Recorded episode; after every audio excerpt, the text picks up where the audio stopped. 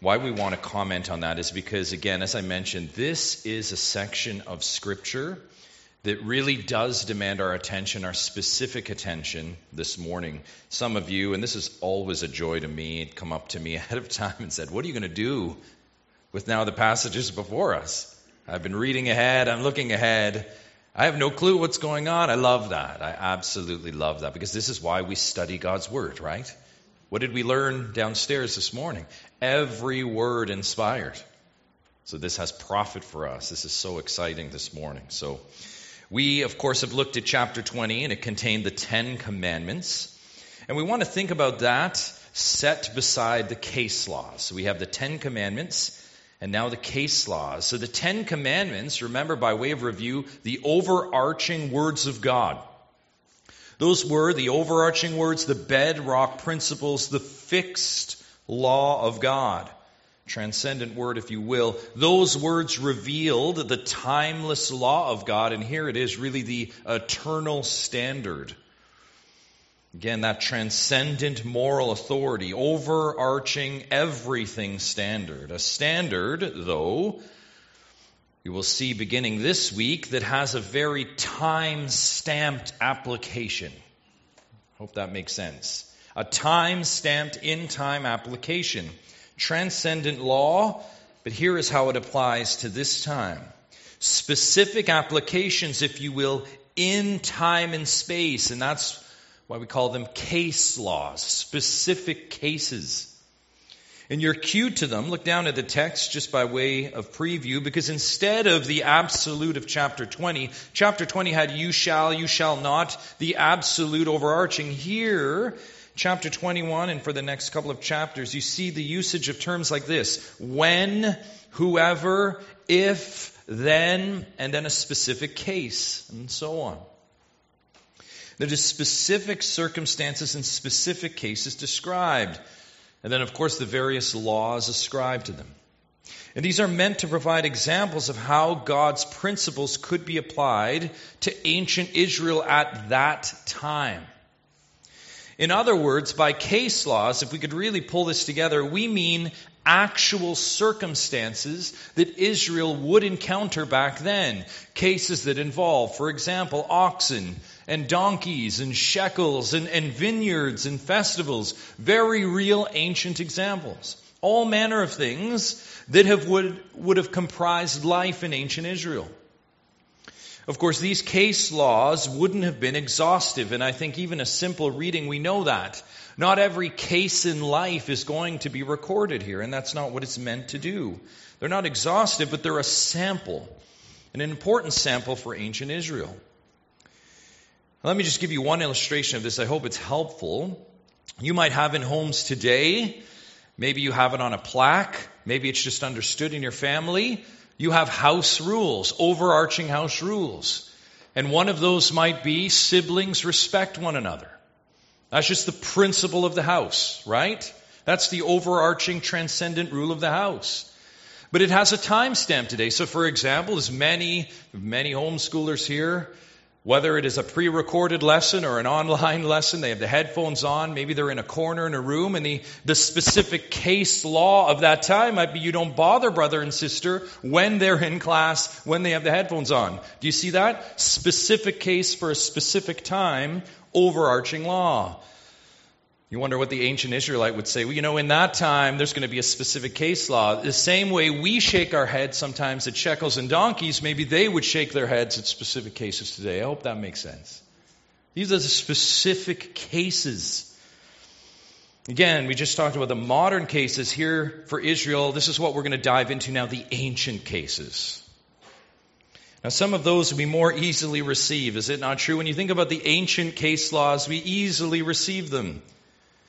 In fact, we don't even think about it. Oh, yes, laws for oxen, laws for vineyards. Of course, of course. Then, of course, there's some case laws we don't easily receive. Some not so much. Like the text that is indeed open before you.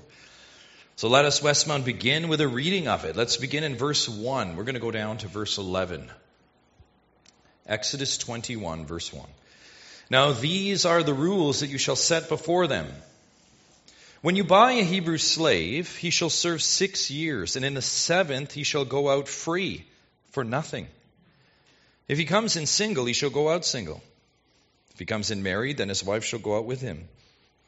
If his master gives him a wife and she bears him sons or daughters, the wife and her children shall be her master's, and he shall go out alone. But if the slave plainly says, I love my master, my wife, and my children, I will not go out free, then his master shall bring him to God, and he shall bring him to the door or the doorpost, and his master shall bore his ear through with an awl, and he shall be his slave forever. When a man sells his daughter as a slave, she shall not go out as the male slaves do. If she does not please her master, who has designated her for himself, then he shall let her be redeemed. He shall have no right to sell her to a foreign people, since he has broken faith with her. If he designates her for his son, he shall deal with her as with a daughter. If he takes another wife to himself, he shall not diminish her food or clothing or her marital rights. And if he does not do these three things for her, she shall go out for nothing without payment of money. Let's pray. Father in heaven, we pray you would take these words and open our eyes to see them. Pray that you would give us minds to receive what your text would be teaching us today.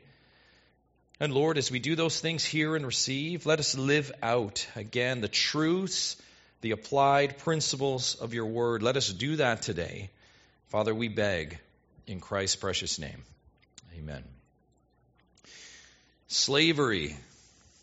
Slavery. As you consider that concept, I just want you to stop for a moment. We have to do this and, and let's talk about what comes to your mind. Many images come to your mind when I say the word slavery. Maybe it's a book you read, right? Maybe Uncle Tom's Cabin or something like that. Maybe it's a movie, Amistad or others, right? You have these images of slavery that come to your mind. And yes, they are terrible pictures of the transatlantic slave trade, and that lasted from about the 16th century to the 19th century. And we're all very familiar with that wicked trade. The often brutal slave traders, slave owners, here it is buying, selling, stealing, spitting, whipping, and on it goes. Beloved, in those cases, I just want to put a more appropriate word association together for you when that comes up, and it's this it's evil. It's evil. Can we agree on that? Evil and wicked. That is what we call treatment like that. That is what we call when you treat people, image bearers of God, less than image bearers of God, it's, it's evil and it's wicked. Anytime, any space, any manner, it is evil. We need to be clear on that to begin. And I want you to know and understand two things, very crucial things as we begin this section. Two things that we will look at, of course, slavery today, slavery in these case laws, but two things are very important as we descend. One, that slavery, modern colonial slavery, transatlantic slave, those evil pictures, that slavery is absolutely not how slavery is revealed in Scripture. It's not. Not even close, and the text before us will make that very clear this morning. In fact, let me just give you the preview. Exhibit A, look at verse 5. You have in this scenario a slave saying, I choose slavery forever. That's one scenario. We're going to look at that in a moment.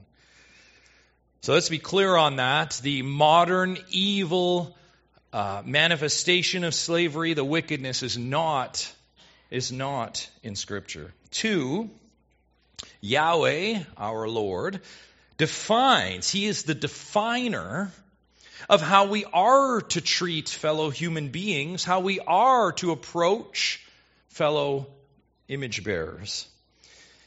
And with Yahweh, it's consistent. He creates, He preserves, and He cares for life. His law reveals that. These are some bedrock principles we just went through in Exodus 20, and we're going to see them pop up in case today. In these case laws, you'll find no laws of oppression or beating. Or even, and I want you to grab this as we begin, we need to also note this. You will see nothing in here that is a promotion of racism. Whatever that would be and whatever flavor that would be. And I think we all are very familiar with that. No promotion of racism. In fact, when you think of transatlantic slavery, modern slavery in North America, I want you to think about this, and it is true. Racism was a product of slavery. You say, well, why is that? I thought it bred it. Well, for most of human history, people have had slaves. But here's the thing. For most of human history, people have had slaves within their ethnicity, within their nation. Asians enslaved Asians, Europeans enslaved Europeans. And so until it wasn't until an ethnicity went and stole another ethnicity in the transatlantic slave that it became two ethnicities, and then of course racism was bred.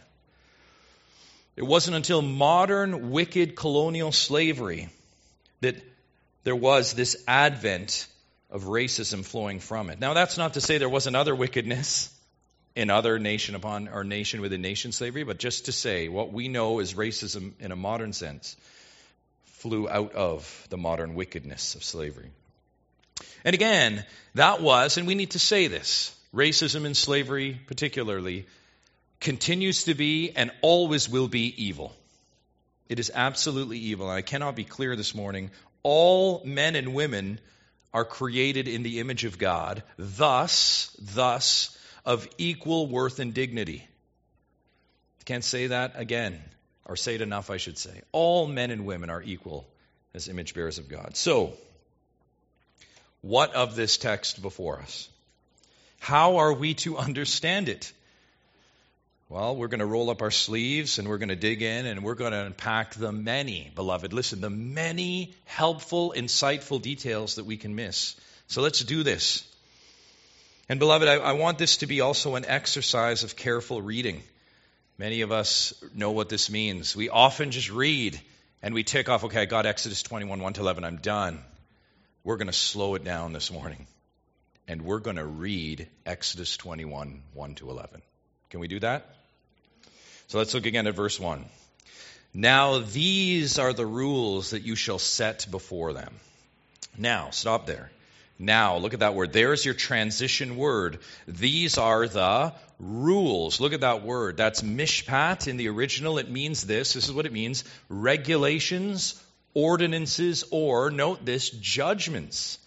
In other words, we've turned from 10 overall words. Do you remember they were the 10 words, the principles? And now we've turned and we've come to specific legal judgments. We've come to the mishpat. We've come to this point that's specific. Moses, God says in this verse, these are the cases to set before Israel. And verse 2 does that. It introduces the very first case. It says this When you buy a Hebrew slave, he shall serve six years, and in the seventh he shall go out free for nothing. Beloved, this verse contains a couple details that are helpful for our preliminary understanding here. Let's deal with another word. You see it there slave slave. That word is ebed in the, the Hebrew, and it's a word, and I, I have to note it because it has a broad semantic range. By that, it, I mean it has many senses. The Hebrew language has this with many words, very robust language with many senses. And ebed is one of those words. It can define slave, servant, employee, worker, and so on. I mean, it has many other senses. Very robust word, and that's very important because initially it helps us get past at least one dimension of our modern connotations of slave. There would be no such sense to modern slavery in what you see in Ebed. Not at all, not even close. Let me give you one example. One of those negative connotations we have of slavery is what? Permanent. No choice. You are a slave, and you're always a slave. The transplanted plantation worker plucked from homeland wrongly has no end in sight. No idea when it will end, if ever. Permanent. Well, that is not the case here. In fact, look at the end of the verse. This slave, he shall serve six years, and then in the seventh, what? He shall go out free for nothing. And beloved, there's one thing we need to see. That's a term. That is contractual. And we know about contracts today, don't we? Many of you have work contracts and work arrangements. We know about nannies that are hired help and get to stay in the home. Stay in the home for terms. We understand that in a, and in a temporary contract sense, it's the same here. It's the same thing here. Secondly, notice it is not just the acquisition of a slave, but do you see that it's a Hebrew slave? It's very interesting. We talked about the racism that flowed from colonial slavery. Uh, as wicked men heading to another continent and people and enslaving them. Again, that's not what's going on here, not at all. This is Hebrews with Hebrew slaves. Now, it begs the question, doesn't it? And I know some of you are asking it. I did. Well, why would they do that? Why then slavery? Okay, I get it. It's within Hebrews. I get it's temporary, but why would they do that? I just lay before you a few of the reasons, and again, there are many others, but I hope this is helpful. Number one would be poverty poverty. Leviticus 25 describes a scenario where a brother becomes poor, and so he comes to another brother because he needs work and help. And what, he, what he's going to do in this situation, he's impoverished, so he's going to submit himself to another brother. And you know what the text says? This is our God. The text says in Leviticus 25, even though it's a slavery concept, you treat him as a hired worker. That's our God. Even though he's coming to you and he wants to submit himself to you, you treat him properly as a hired worker. That's one. Secondly, is debt. In 2 Kings 4:1, we have the account of the widow. Remember that she lost her two sons to creditors. Do you remember that? And she's crying out to Elijah. She's lost her two sons because of credit. And so, for a term, the children would work to pay off the debt. Again, very temporary. Another would have been restitution, specifically theft restitution. Look down in Exodus 22, verse 3. In fact, we're going to get there soon. This is coming. Let's pick up this account again. These cases now. Look at this case starting in verse 2. If a thief is found breaking in and is struck so that he dies, there should be no blood guilt for him. But then listen to this, verse 3. But if the sun is risen on him, there should be no blood guilt for him. He shall surely pay. If he has nothing, then he shall be sold for his theft. In other words, he is given over as a slave. Becoming a slave was the means of restitution for the thief who had nothing. Now, we should mention that there were scenarios for foreigners as well. Indeed, as a Hebrew slave, Hebrew was very much the word for the community, the word of the person, but we need to explain this too. That is, ethnically non Hebrews became slaves to the Hebrews. And there were some scenarios, but let me explain that. Some were war captives. You have that in Joshua 9 and 1 Samuel 4. Some were simply sojourners wandering through and they wanted to stay. Note that in the Hebrew community. Now, it is true they were not originally Hebrew, but here is a very important detail. In every foreigner case, war captive or sojourner, they had to become Hebrew. What does that mean? It means, as we know in our Bibles, they entered the covenant community. That's right. Thus, they entered not only the community, they entered households. They didn't have a little wooden shack out back in impoverished conditions. They came into the household. And the men became circumcised. This wasn't just a physical thing, it was a spiritual thing. They became cir- circumcised. And then they became Hebrew by action, part of the family. And this reality demonstrates something else very unique about slaves in Israel that they were treated different. They were not treated harshly, at least by instruction from Yahweh. The community and the whole atmosphere of slavery was inclusion. This is key. Inclusion in Israel, not exclusion. Not those guys and that people and outback and them. Slavery in ancient Israel was bringing them in, it was inclusion. In fact, even more, there was punishment for any mistreatment. Look down at verse 26, right in the same chapter we have this. Look at verse 26.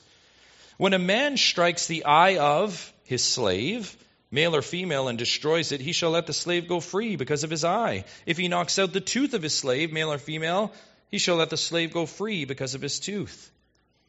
And we think immediately of the wickedness in the transatlantic slave times.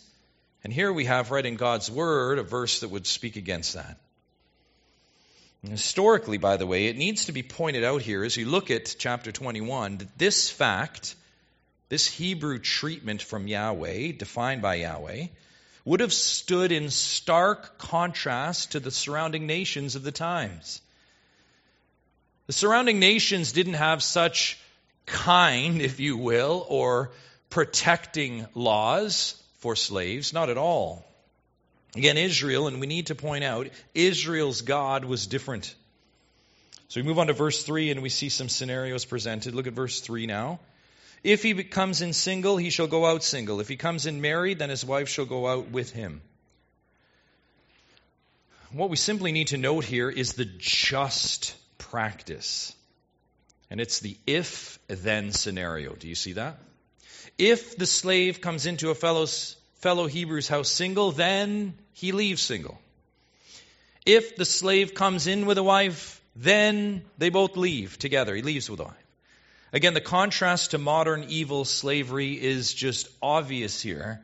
Slaves in the colonies often had little regard for family bonds. They were just placed, they were ripped apart, spouses ripped apart. It's not what you're seeing here. God here honors the conditions of entry, single or married. We continue with another scenario in verse 4. If his master gives him a wife, and she bears him sons or daughters, the wife and her children shall be her masters, and he shall go out alone. Now, here's where we really get at it, because initially, I know you see that scenario for many of you, and it's jarring, isn't it? It's emotionally jarring. What? He leaves his family? But two things, beloved, this is where we just really slam on the brakes, and we're going to look again, and we want to look closely here. First of all, he came into that home how? Single. And it was in that home, his master's home, that he received what? Wife and kids. In other words, the origin of that new life and family is from who? Master. Master lavished that on the servant. Thus, they were originally masters. Secondly, the slave doesn't have to leave alone. We can miss this when we read this account. It doesn't have to be that way. This is not the master saying, you know what, six years are out, psh, there you go. And he said, well, wait a minute, what? No, we keep reading. This is, this is what's so helpful. Look at verse 5. But if the slave plainly says, I love my master, my wife, and my children, I will not go out free. And his master shall bring him to God, and he shall bring him to the door or the doorpost, and his master shall bore his ear through with an awl, and he shall be his slave forever. If I can say this, I may not be agreed by all, but I submit this to you this morning. You know, the injustice that is truly missed here is that the slave would want to leave. Now let's remove the slavery term. After entering in single and all that community and family and wife and kids and longevity that's provided and the care, why would he want to leave, presuming that tender care from Master? He, at least for me, would be the one I'd want to question. And I would say to him, Your master took you in, made you a family member, gave you a wife. And maybe after for you, young man, maybe poverty. Remember how impoverished your life was? I might say to him, remember your debt. I might say to him, remember you were a thief. And now with that new life and kids, you want to leave them and go and be alone? Beloved, I would submit to you only a perspective that's so focused on individual rights would miss it and protest here and miss the kindness of the master. Look at it again to provide a home, a family, and a future.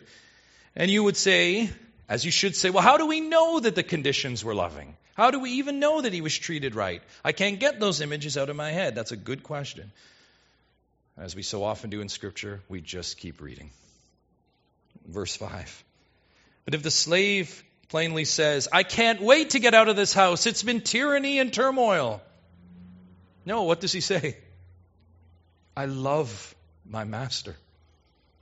Is that the transatlantic slave trade? I love my master, my wife, and my children. And then look at this, aghast. I will not go out free. I will not go out free. Then look at the process. His master shall bring him to God. To God.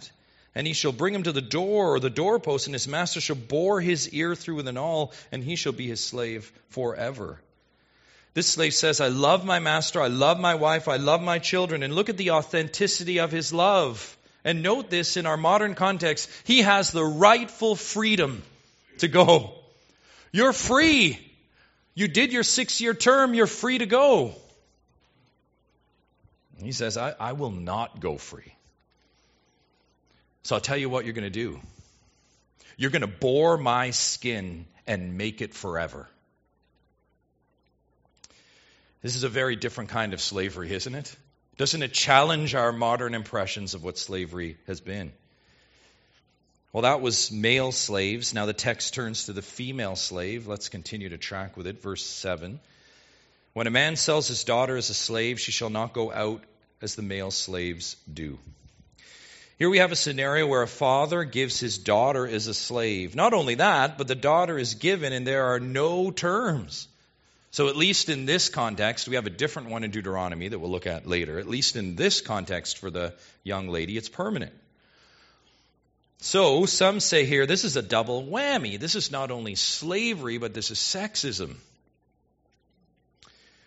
Well, again, before we get carried with emotion or modern emotion, let's consider a few things.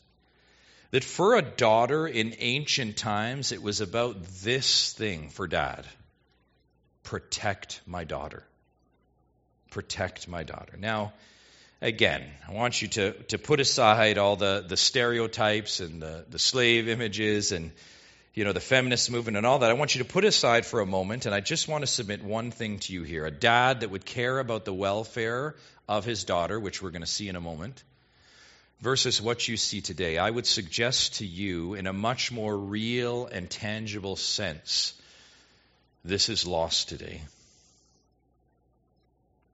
I wish Again, let's remove slavery for a moment. More fathers cared about the welfare of their daughters spiritually. Oh, I wish that. As this young lady got older, what was one way for the ancient Israelite to ensure protection? And listen, here's the key not just for six years, not just for term and contract. It was what? Marriage. Marriage. Yes, to be one with a man, to come under his roof and his headship. So the father here is not treating his daughter as property. That'll be accentuated in the text in a moment. Or just making a buck off her. No, instead, he is looking for her security. He is looking for his daughter's security. This really comes through, and it will in a moment. Now, the father does his best to find a good home and a life for his daughter. But ancient Israel as well is a fallen society. And this comes out in verse 8. Look at verse 8. If she does not please her master who has designated her for himself, then he shall let her be redeemed. He shall have no right to sell her to a foreign people since he has broken faith with her. Now, again, at first glance at the opening expression, she not pleasing him, you can think the emphasis is on the daughter. And again, that's very jarring, right, with an initial read as if she is in the wrong somehow, but she is not here at all. Again, let's let's look at this. No, for one, look at the word there for pleasing. Again, as we think of the original language, it's not necessarily suggesting wrong. Again, this is a word with a range that is not just about wrong. Secondly, we keep reading and look at the end of verse 8 again. Don't miss this. He shall have no right to sell her to a foreign people, and here's the why since he has broken faith with her. The one in the wrong in this scenario, beloved, is the master. The master's in the wrong. Look again, he's the one that broke faith. Broke faith. He is the one when a father came and was going to give his daughter, he is the one that didn't treat her accordingly. He broke faith. He is in the wrong. At this point, her welfare is his responsibility. And look at this protection. Just look at this. She was brought into the house to be a wife, but then the arrangement was broken. And nothing here at all suggests, think about the modern response to this. I really want you to grab this. What would happen in a modern sense? You know what, lady? Get a really good lawyer. That's what it would be today. But that, that's the economy of Canaan. It's not the economy of God. No, the law says, look at the law. It says, first and foremost, verse 8, she is to be redeemed. An injustice has happened against her, redemption. In other words, this situation is to be made right. She's to be made secure. Then the stipulation is made that she is not to be given to a foreign people. This is amazing. And verse Yahweh protecting this young lady. Don't give her to a foreign people. Keep her in the covenant community. No, she remains in Israel. She remains in a house, and she will be with my people. If I could give you the simple parallel today, it would be like saying, if there was such a similar analogy, I'm not going to give her over to an unbelieving world. I'm going to keep her within the church to protect her with God's people. No, God protects here in an overall sense, but then there's more. Look at this. In verse 9, we have the next course of action after the master's faithfulness redeem her, keep her in Israel. And here, the master's son. If you're wondering about the cross generational thing, the potential wives would have been much younger, and it was not uncommon to have son and father, right? Often, uh, one might marry the same age of a young lady. Not uncommon in ancient Israel. So it's not uncommon here. Older men often look to carry on the line and enlarge the home, thus still in range for the son. This lady was well in range for the son. And you might say, but what if the son is just as wicked? What if he breaks faith too? You might say that. Well, again, we read the rest of the verse. He, the master, then, after given to son, shall deal with her, look at this, as a daughter as a daughter. He shall deal with her as a daughter, more than a human being, more than a family member, more than those, as a daughter. Listen, if we want to bring emotions into this text, which we should never do, but for the sake of the argument, if we ever wanted to do it, here is a situation where I would submit to you is there anything more protective than the father daughter relationship? In every earthly sense, right? The father says, Don't you dare. He gets out the baseball bat. He's protective, the big bear claw. No, don't you dare. And here's Yahweh says, You shall treat her as a daughter. Do you see how this is kind of blowing up? I hope it is your colonial slave impressions. This knows nothing of modern wickedness. Now, I want to be clear saying that. That doesn't mean there wasn't evil and wickedness possible in this. Let me be clear on that. We don't know, and of course, fallen humanity Evil always is afoot. But the system that Yahweh has given for ancient Israel at this time is laden with protection for the young lady. Yes, she becomes maybe a wife to the son, but even more, she will become a daughter. And now you say, well, remember that master was faithless, right? So you're just tracking with the passage. You say, well, what about him? We have concerns. We have concerns. We know fathers that neglect their daughters. What about here? It could be the same. We'll look at verse 10. If he takes another wife to himself, he shall not diminish her food or clothing or marital rights. And if he does not do these three things for her, look at this, she shall go out for nothing without payment of money. Even if he takes another wife, even if that house gets crowded, even if there's this looming neglect, don't miss the provision in verse 10. All the basics must be provided, including marital rights secured. And God says, if those are not done for her, then look at this. Then she is released, and note this, for nothing. From that wicked home, that wicked master, that wicked house economics, she is released from it for nothing, without payment of money. And remember, fathers would receive payments for daughters, like a dowry, right? God says, Your actions alone have nullified that. I'm letting her go free. And this young lady receives one final layer of protection here from that man who was grossly unfaithful to her. And God says she is to be removed from that. Oh, if we had such hands today. Now, that is how the law took care of female and male slaves in ancient times. And in light of any lingering associations with modern wicked slavery, and I am sure there's still some, let me just point out a few other verses in the law, and I hope it's helpful as they pertain to slaves. By the way, what I'm about to say is nothing new. Many others have pointed this out, but it needs to be repeated. Scroll down to verse 16, chapter 21. Whoever steals a man and sells him, and anyone found in possession of him, shall be put to death. In one verse, in one verse, an entire economy of colonial slavery is just shut down. Is that not true? You shall not steal another human being. So, can, can, we be clear as God's people today? Wrong, wrong, wrong. Here's one verse, and I mean, there'd be many others, of course. We could go to chapter 20. We have a commandment about stealing. Slavery in the Bible here is not stealing human beings. Wrong at all times. Secondly, scroll down to verse 26. Now, we looked at this before, remember? Look at it. It's when a man strikes the eye of his slave, and then, of course, in 27, he knocks out the tooth of his slave, that there are consequences. And I repeat, going to this to point out how different slave treatment is here. Again, consider, as I mentioned earlier, the differences with the law in ancient Israel versus what you see in the stereotypes and the actual treatment in the colonies today. But yet there's more. Turn to Deuteronomy, Deuteronomy 15. Deuteronomy 15. This would almost be like a slave's part two, we would say. Deuteronomy 15. We're going to pick it up in verse 12. And what I want, one detail I want you to notice, I mentioned how at least in Exodus 21, for the young lady, it was not permanent. Well, whatever's going on in that context, as you looked at, is going to be different to what we're about to read. Read with me. Look at this in verse 12. If your brother, a Hebrew man, or a Hebrew woman is sold to you, he shall serve you six years. And in the seventh year, you shall let him go free from you. And then listen to this. When you let him go free from you, you shall not let him go empty handed.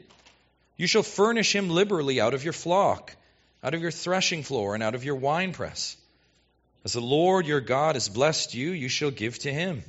You shall remember that you were a slave in the land of Egypt, and the Lord your God redeemed you. Therefore, I command you this today.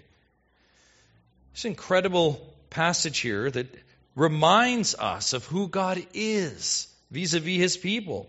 The slave is released, remember, temporarily. But note this it's not empty handed. It's not just opening the door and you're free to go. Yahweh is very concerned about the welfare beyond that door of that slave. It's amazing. That is our God, a provisional God in all circumstances. And then this, turn to Deuteronomy 23. I mean, we could really go on here in the law, but I'll just give you this one more. Deuteronomy 23, verse 15.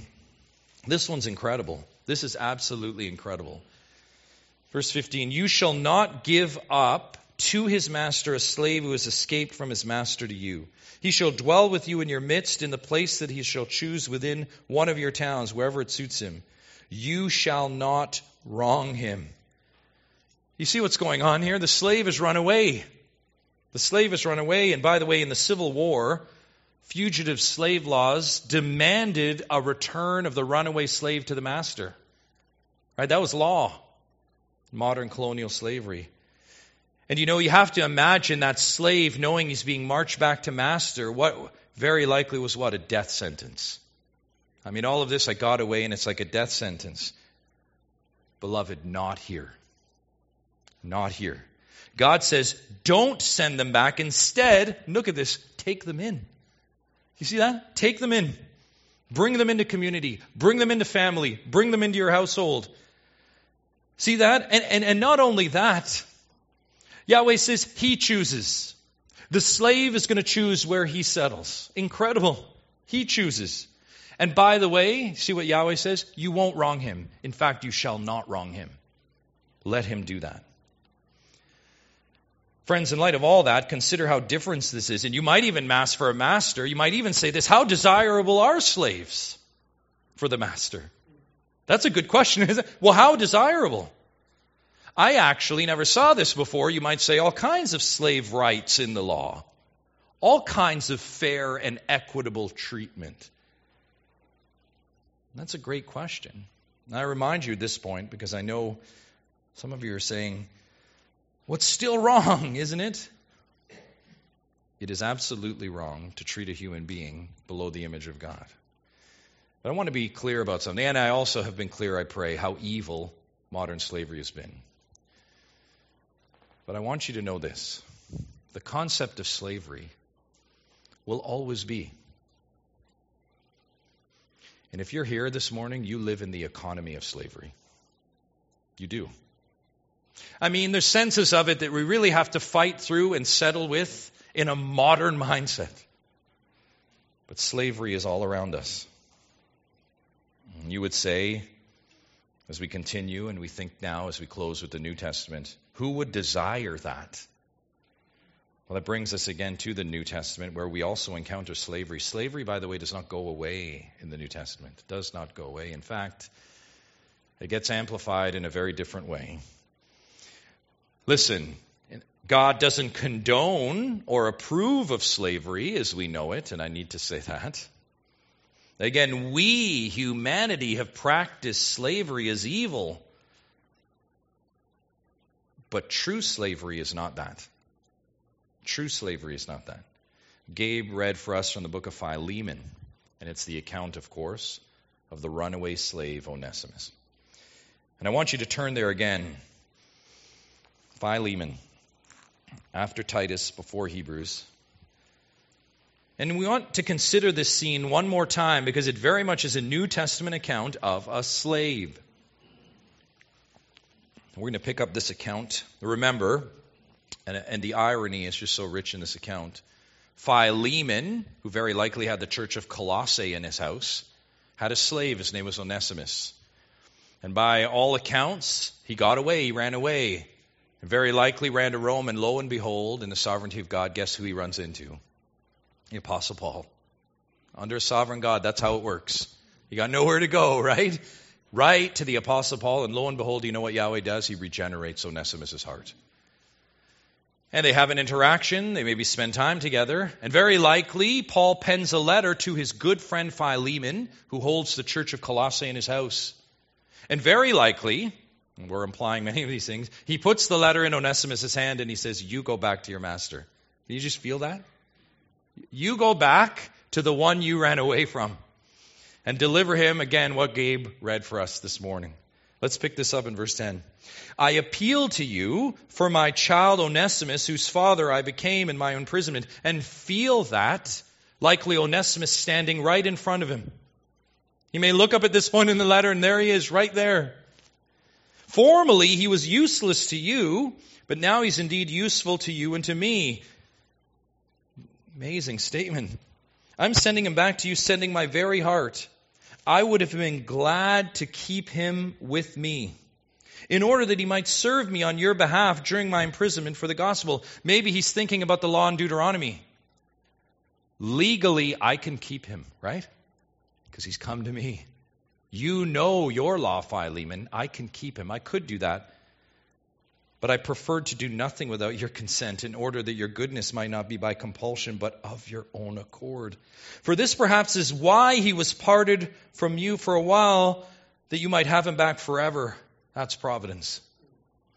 No longer as a bondservant, but more than a bondservant, as a beloved brother, especially to me. But how much more to you, both in the flesh and in the Lord. Paul says, with the law in view, I don't have to do this to send him back, but I am now. Why? Because now, look at it again. He is more than a bondservant. But there's more here. Look at that word bondservant, which basically every translation, save one or two ones, renders this as such. That's the Greek word doulos.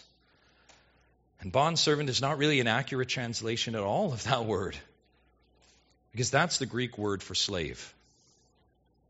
Slave. When you see bondservant, almost every time in the New Testament, it should be slave. Of course, Onesimus, as a slave of Philemon, is absolutely the context here. So, even more, this should be slave. And Paul says here, if we could say this then, I'm sending him back, Philemon, more than your slave. See that? I'm sending him back as a beloved brother. And look at verse 16 in the Lord. Now, listen, brothers and sisters, that does not mean Onesimus has been released from slavery entirely. We cannot miss this as we close. It doesn't mean he's been released from slavery entirely.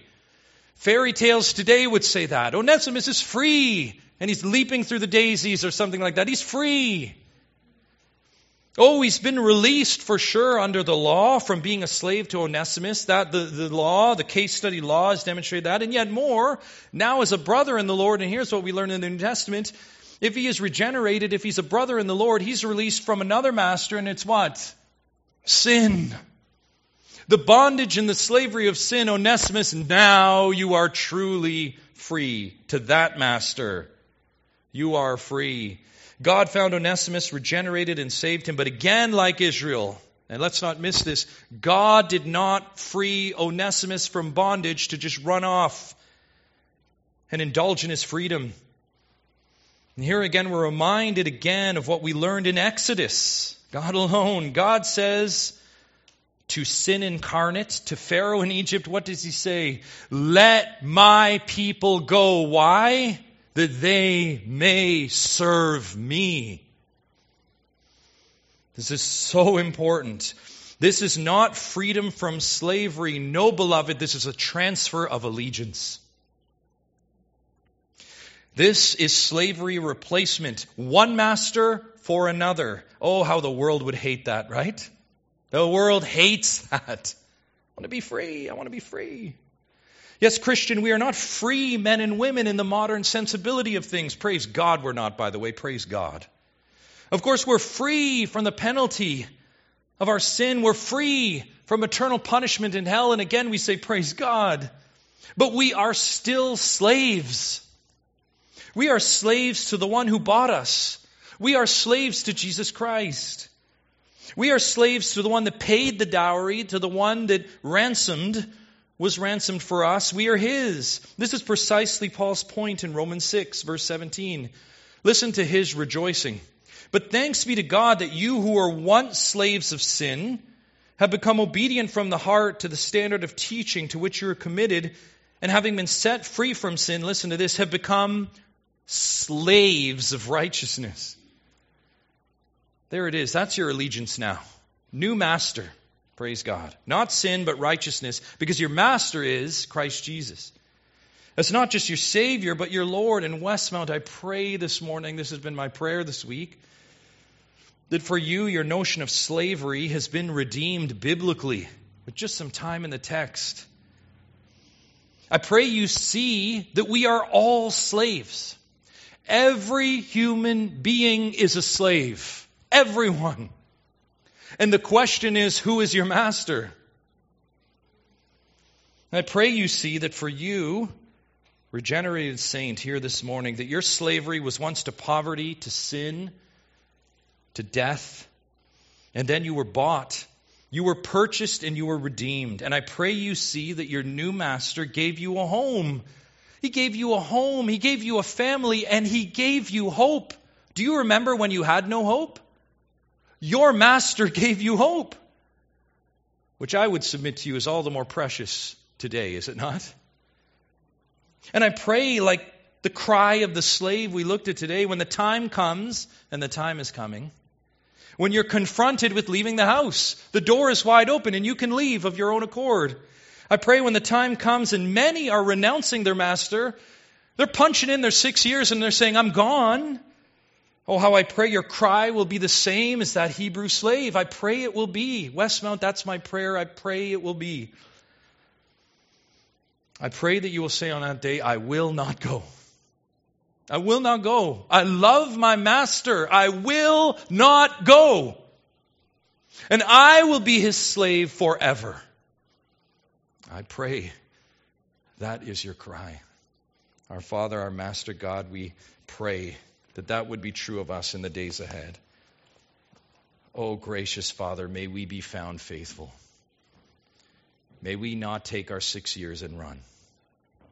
Oh God, I beg and pray that you would enable and empower and equip all of us to love you and to cling to your doorpost. And Father, we thank you that you have enabled our hearts to do that. Lord, we are all very mindful in these times of what we would do left to our own devices. But God, we thank you. You're a gracious master. Thank you for the life you've given, the family, and the hope. May we live them faithfully. To your glory we pray. Amen.